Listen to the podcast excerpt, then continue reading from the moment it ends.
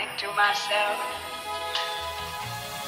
Hello, you guys, and welcome back to the Cool Moms Club. My name is Sali, and I'm your host. I hope you guys enjoyed last week's episode about potty training. It was very highly requested, and I really hope that it was like helpful to you.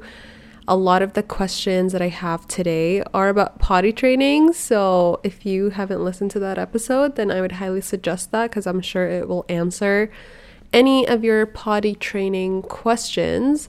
But yeah, today we're going to be answering some of your parenting dilemmas, anything you need advice on, anything you have questions on. Not that I'm a parenting expert or anything, but I'm just going to give you my two cents and share with you anything from my experience. Maybe I've would have come across something that you haven't come across and I can help you in that way. We will see, but I did an episode similar to this at the very beginning of the podcast that was advice on marriage and just like any dilemmas, anything like that that you had on relationships or marriage. And you guys really liked that episode, and I loved listening to your questions and answering them. So I thought I would do a parenting one. I mean, it's only fair. I have always worked, and since I got married, my husband provides for me. I always took care of the household as my husband was working. Now I have a one year old and pregnant with my second, alhamdulillah, and finding myself really struggling getting things done around the house. My husband doesn't mind, but also doesn't really help as he works all day. I'm behind on laundry, dishes keep piling up, and also don't really take care of myself. I feel like a slob that is lazy, and I can't even blame the pregnancy as it's going really well. How do I break this negative cycle, especially when number two comes along? Would really appreciate your advice. Thanks in advance, and may Allah bless you and your family. First of all, the beginning of your question, you brought up your husband a few times and how he doesn't help and all of those things. So I feel like you should assign tasks to each of you, and that really helps with, like, first of all, limiting and diminishing like resentment and feeling like, oh my God, my husband doesn't help, my husband doesn't do this. So if you just assign tasks, you guys sit down together, you decide what is realistic and feasible for your lifestyle, for your daily routine, for how much he works, blah, blah, blah.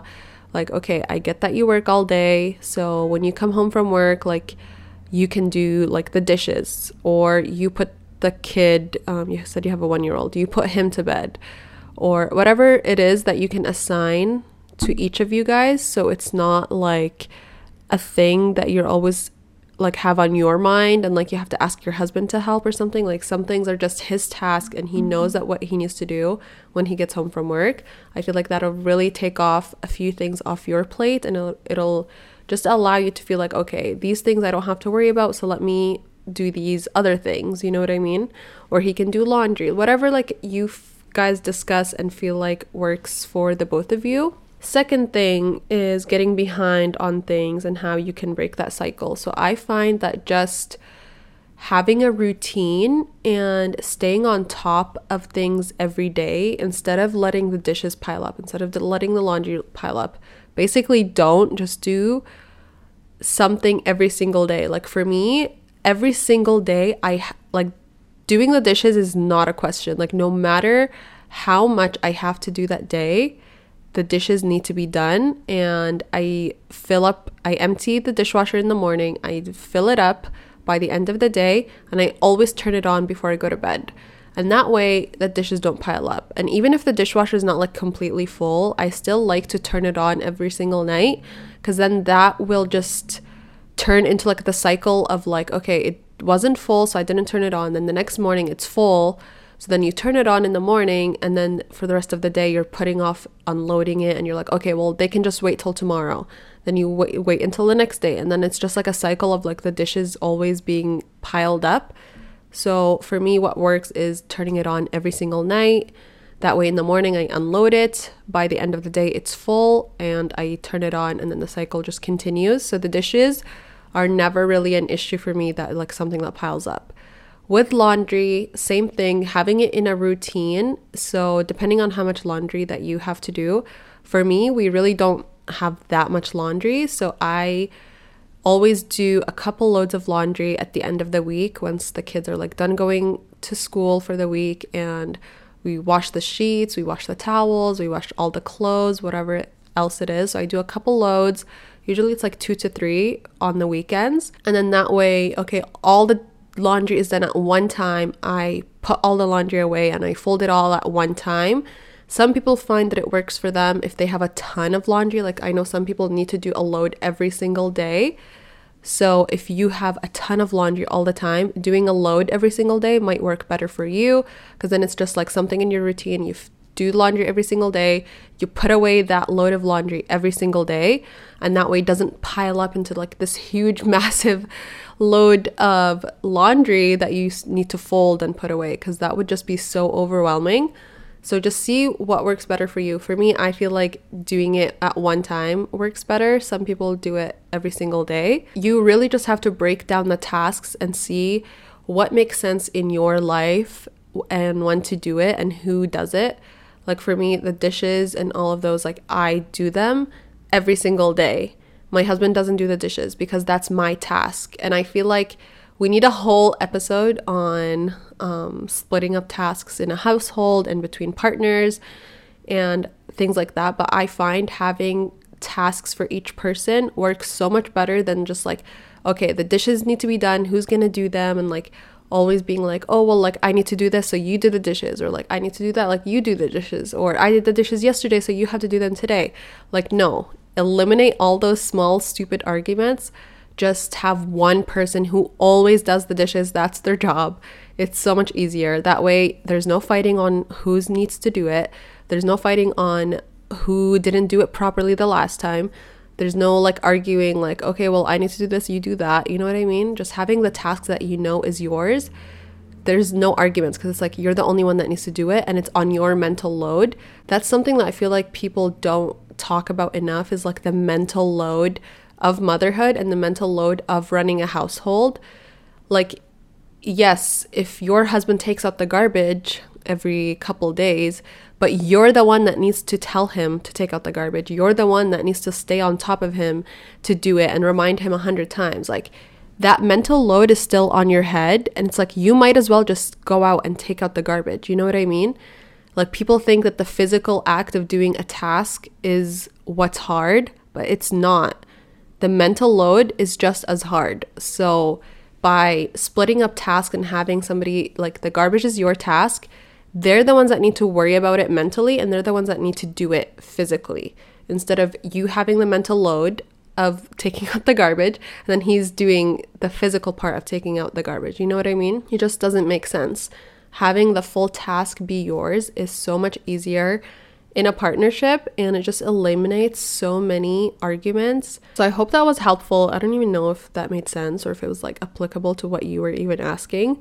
But honestly, that's like the hardest part. And just take it easy on yourself. Like you're saying, you have a one year old and you're pregnant. Like, just do what absolutely needs to be done that day, the daily tasks. Don't be like, okay, let me just dust the top of the cabinets or like let me wipe down the fridge. Like those things can wait for a day where you don't have much to do or a day where you have a lot of energy, but just every single day, just worry about the things that need to get done that day. Is Adam's speech delay over now? My daughter has a language delay and is undergoing therapy. What else can I do? So, speech therapy and just like speech in toddlers is definitely a topic that I want to make a whole episode on. So just wait for that, where I will go more in depth. But if you guys haven't been following me on Instagram, I talked a little bit about this a couple of years ago.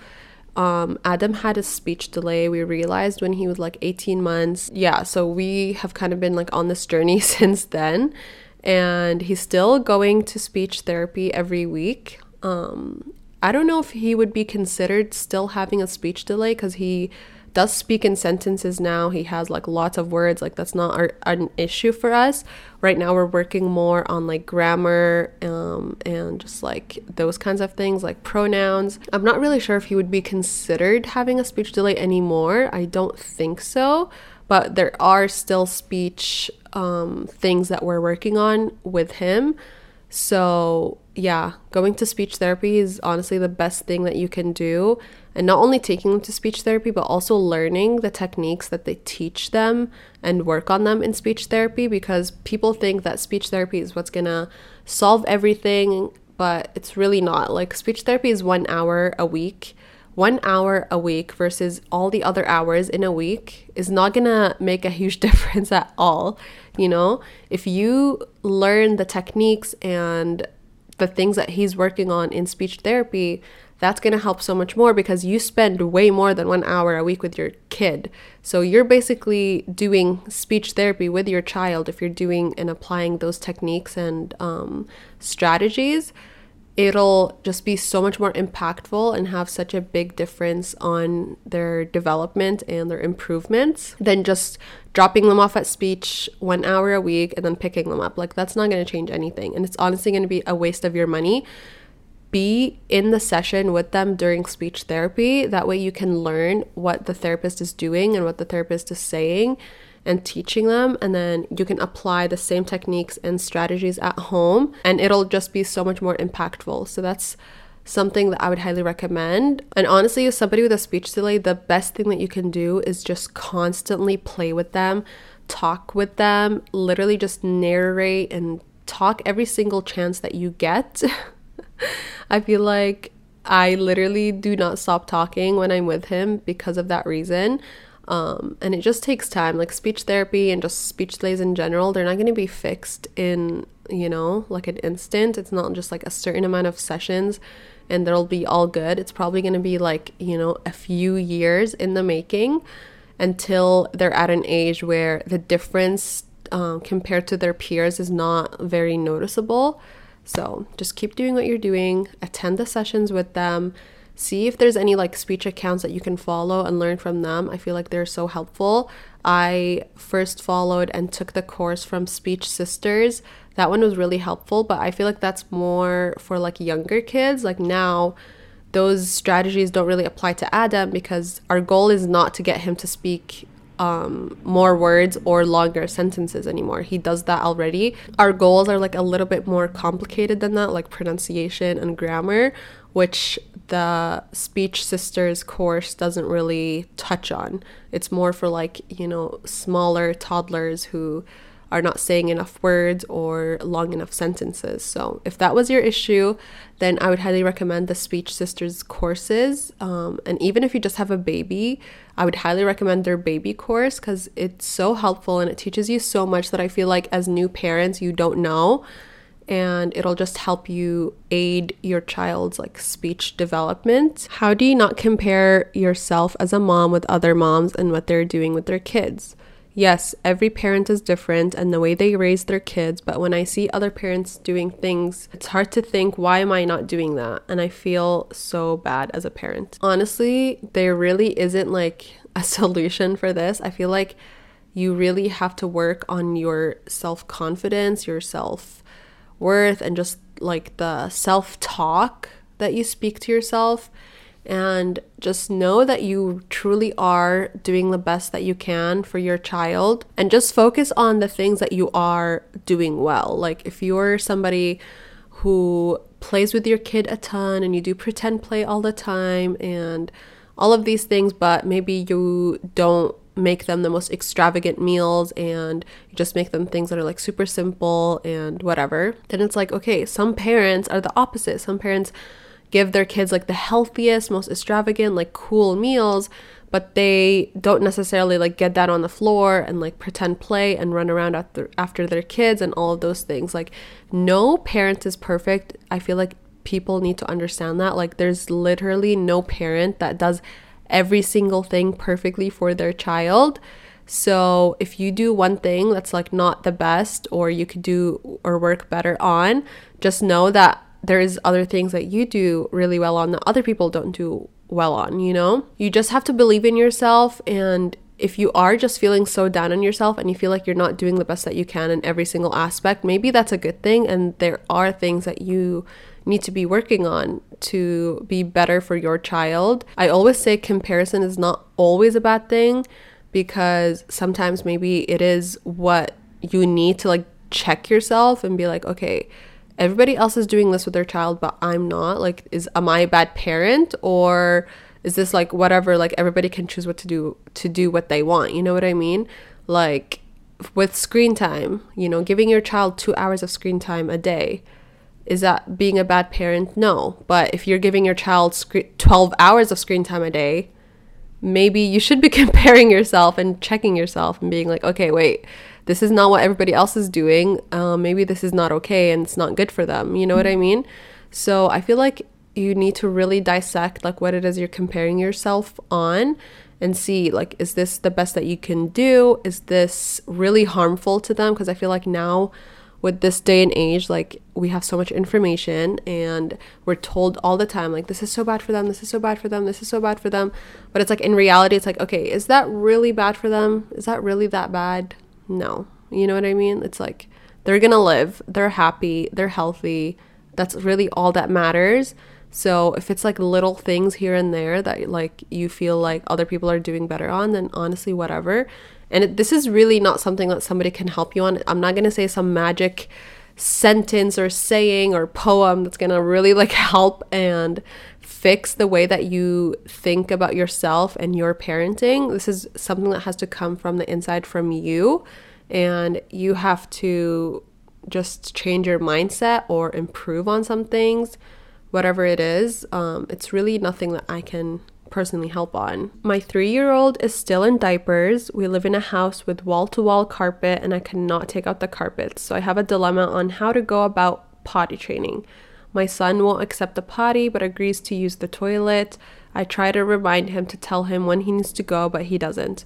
Every two hours during days off, daycare, for example, the weekend, I take him to the toilet and he pees but when I forget to, then he just goes in his diaper. My family keeps telling my husband and I that all the kids in his age group are done potty training except my son, so I don't know what else to do.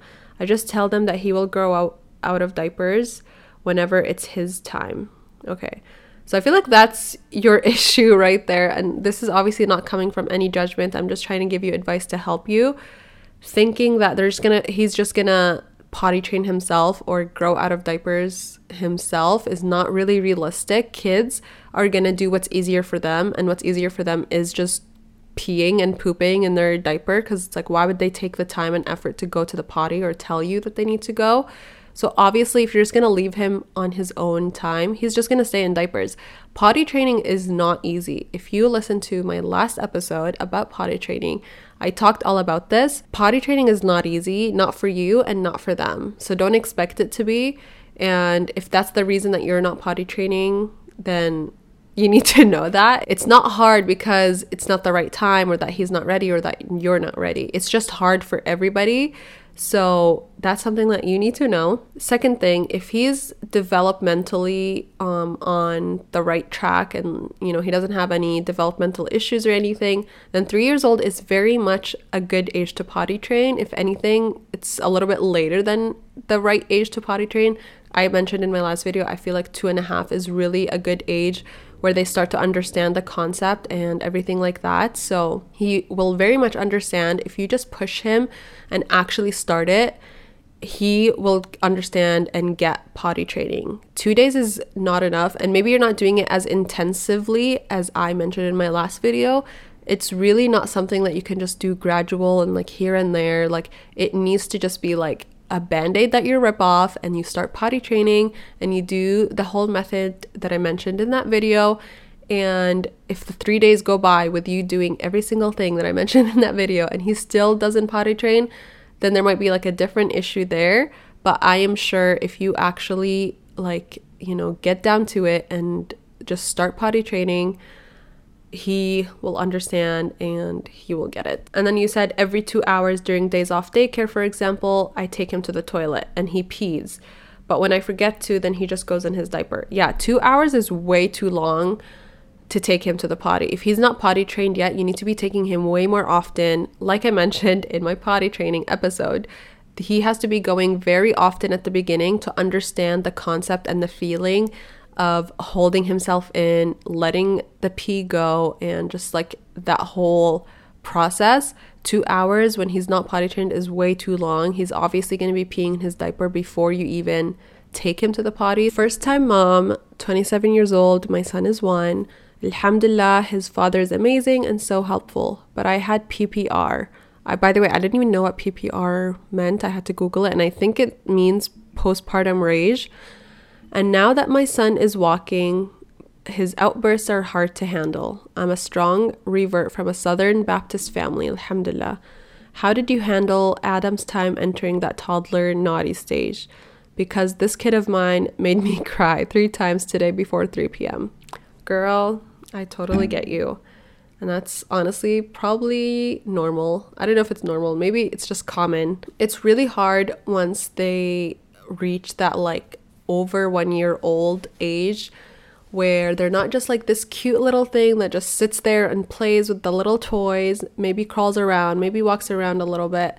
No, now they're getting into everything. Now they start to throw like tantrums if you say no, if you take things away, if they just don't get anything that they want. Every child goes through that stage, and it is really hard at the beginning.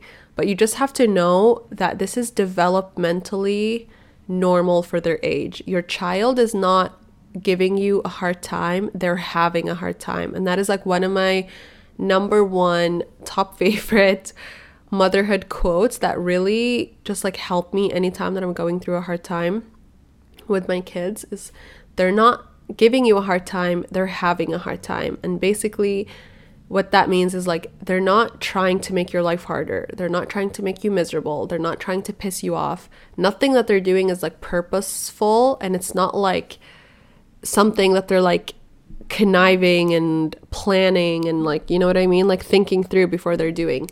This is just like their instinctual reaction to certain situations, like being told no, like having something taken away, like telling them that they can't do this or that, anything like that. This is just normal. This is the way that they're developing their personalities, their own likes and dislikes their sense of identity, their emotions. They're really experimenting with emotions at that age. And they're also learning like what they can get away with. So if they have a big reaction to something, then you give them a big reaction to something. What is that teaching them? It's teaching them that the way they're acting is okay because that's the way you're acting. You know what I mean? Like if they're throwing a tantrum, then you're throwing a tantrum because they're throwing a tantrum. They're going to know that, okay, throwing a tantrum is okay because that was her reaction to me throwing a tantrum. You know what I mean? So whenever they're throwing a tantrum, you just have to stay calm, especially at that age. There's really like no reasoning with them. There's no telling them, oh, like we're not going to do this because of this and this and this. Like they don't understand all of that. Like it's just going to be like gibberish to them.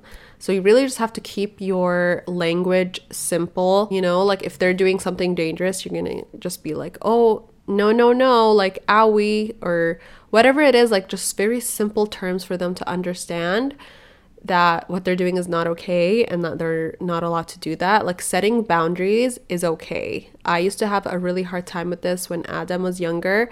I never wanted to say no to him because I just felt bad and I just didn't want to deal with him throwing a tantrum or crying or screaming or anything like that. And then quickly I learned that setting boundaries is okay and that's the only way that they're to learn what is okay to do and what is not okay to do and it's only healthy for them for you to set boundaries. The only thing that you can control is just how you react to them throwing a tantrum or a fit or crying or screaming. So just stay calm, hold the boundary firm.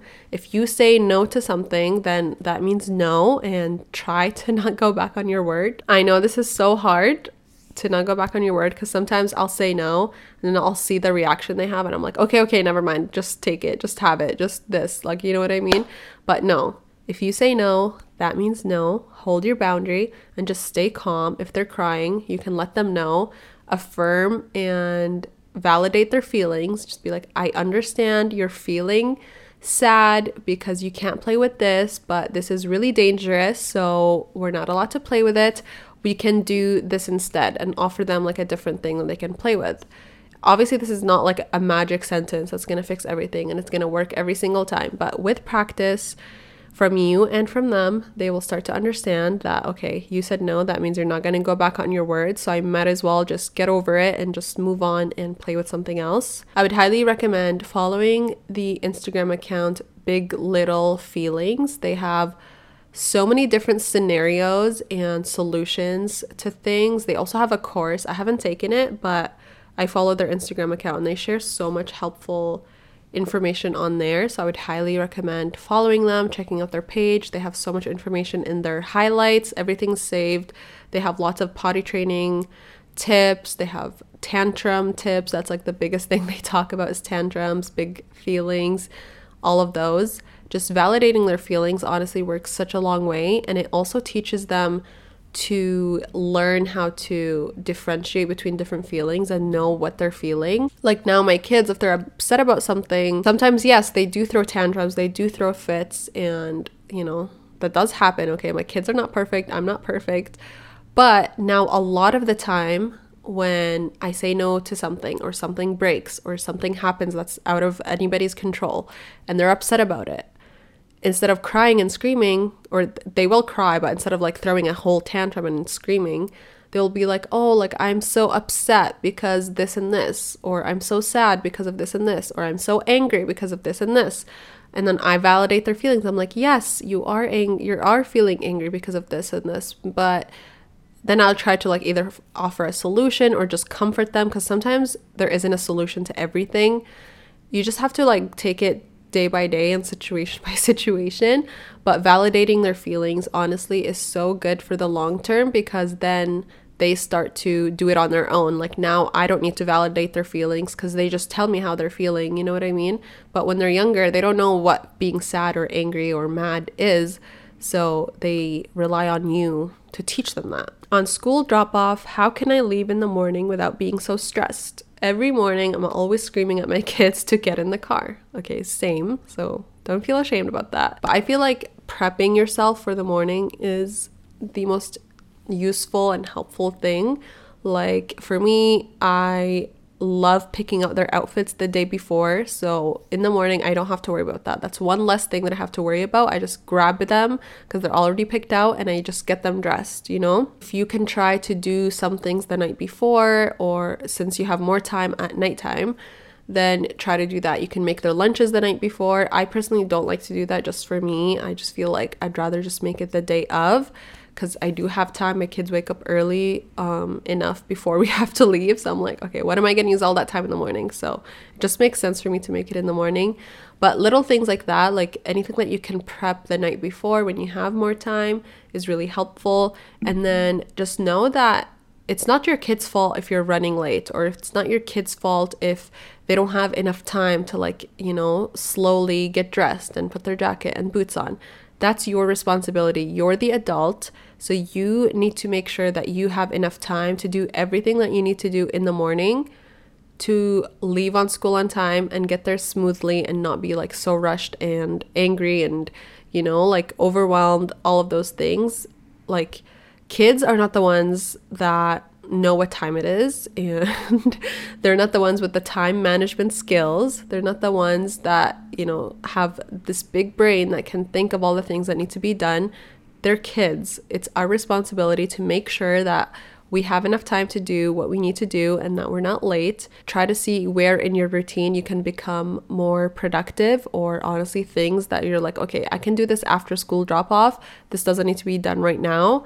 So you can take some things off your checklist in the mornings and just make sure that you're waking up on time or so that you have enough time to get ready and do all those things. How to best convince your husband to take part in raising kids. How to strike a balance so that you have some me time. So this is exactly where I was saying about splitting up tasks in a household, especially when you have kids in the picture. It gets so much harder because t- kids need so much attention. And like when I think of like okay, if it was just my husband and I, like we would never argue or fight about anything to do with like household um, chores or tasks because we would just have so much more time. We would have so much more freedom and we would have so much more energy to do all those things. But once you have kids it gets literally 10 times harder okay? So you really need to be splitting up tasks where okay this is your responsibility this is my responsibility. Like before if like let's say for bedtime okay bedtime wasn't necessarily like my responsibility but it wasn't necessarily my husband's responsibility. So at the end of the night i was just doing it most of the time because it wasn't necessarily anybody's responsibility but i was taking the initiative and it's in on my mental load like okay the kids napped for this long today so that means they need to go to bed at this time so that means we need to get ready right now to start getting ready for bed. And so then i would just start doing it instead of like telling my husband like oh can you get them ready for bed? I would just do it cuz like it was on my my mental load anyways. So i was like okay well now I'm putting them to bed every single night. So splitting up that task where it's like, okay, I put them to bed one night, then you put them down for the next night. Or you can do it where like I take them potty and get them dressed and you need to like brush their teeth and tuck them into bed and like turn off the lights and everything like that. So it's like you really need to sit down and have a discussion about it and split up the tasks where it's like, okay, this is your job and this is my job. You know, like having something in the gray area is not good because then you just end up arguing about that task all the time. And this is for coming from a lot of experience because this is my mine and my husband's biggest argument all the time is about you know who's doing this who's doing that who's more tired who's you know what i mean because we both work we both have a lot on our plates and at the end of the night, everybody's just freaking tired. Nobody wants to do anything, okay? So it's like if something is not necessarily my task, I'm gonna be like, okay, you go and do it because I'm too tired to do it. But if something I know is my task, I'm gonna make time and I'm gonna leave the energy at the end of the night to be able to do it. So that's honestly the b- biggest tip that I can give anybody that has um, this issue, especially when it comes to kids. Like for me, it's not necessarily that I want my husband to do more for the kids because I'm just so tired and like I have enough on my plate and stuff. For me, it's like, okay, you didn't see them all day. Putting them down to sleep is kind of like your way of spending time with them because you haven't seen them all day. So if your husband doesn't want to take care of the kids and doesn't want to spend time with them, like, then you need a new husband, okay? Then that's a whole other issue. It's not even just about getting, you know, tasks done and splitting up, you know, tasks that way. It's about him not even wanting to do anything with the kids. And that's a whole other issue. Then it's like, okay, then why are you a dad? You know what I mean? So sit down and have a chat about that. Be like, okay, you come home from work tired, but I'm also tired from being with the kids all day. So when you come home, these things need to be split up 50 50 because we're both tired and we both don't want to do anything. So we need to split up things 50 50. Especially if, like you're saying, you want some more me time.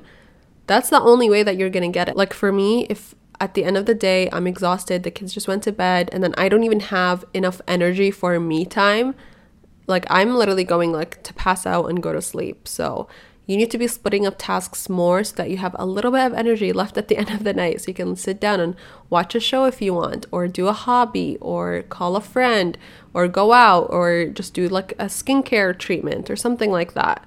So you need to just sit down and communicate that to him.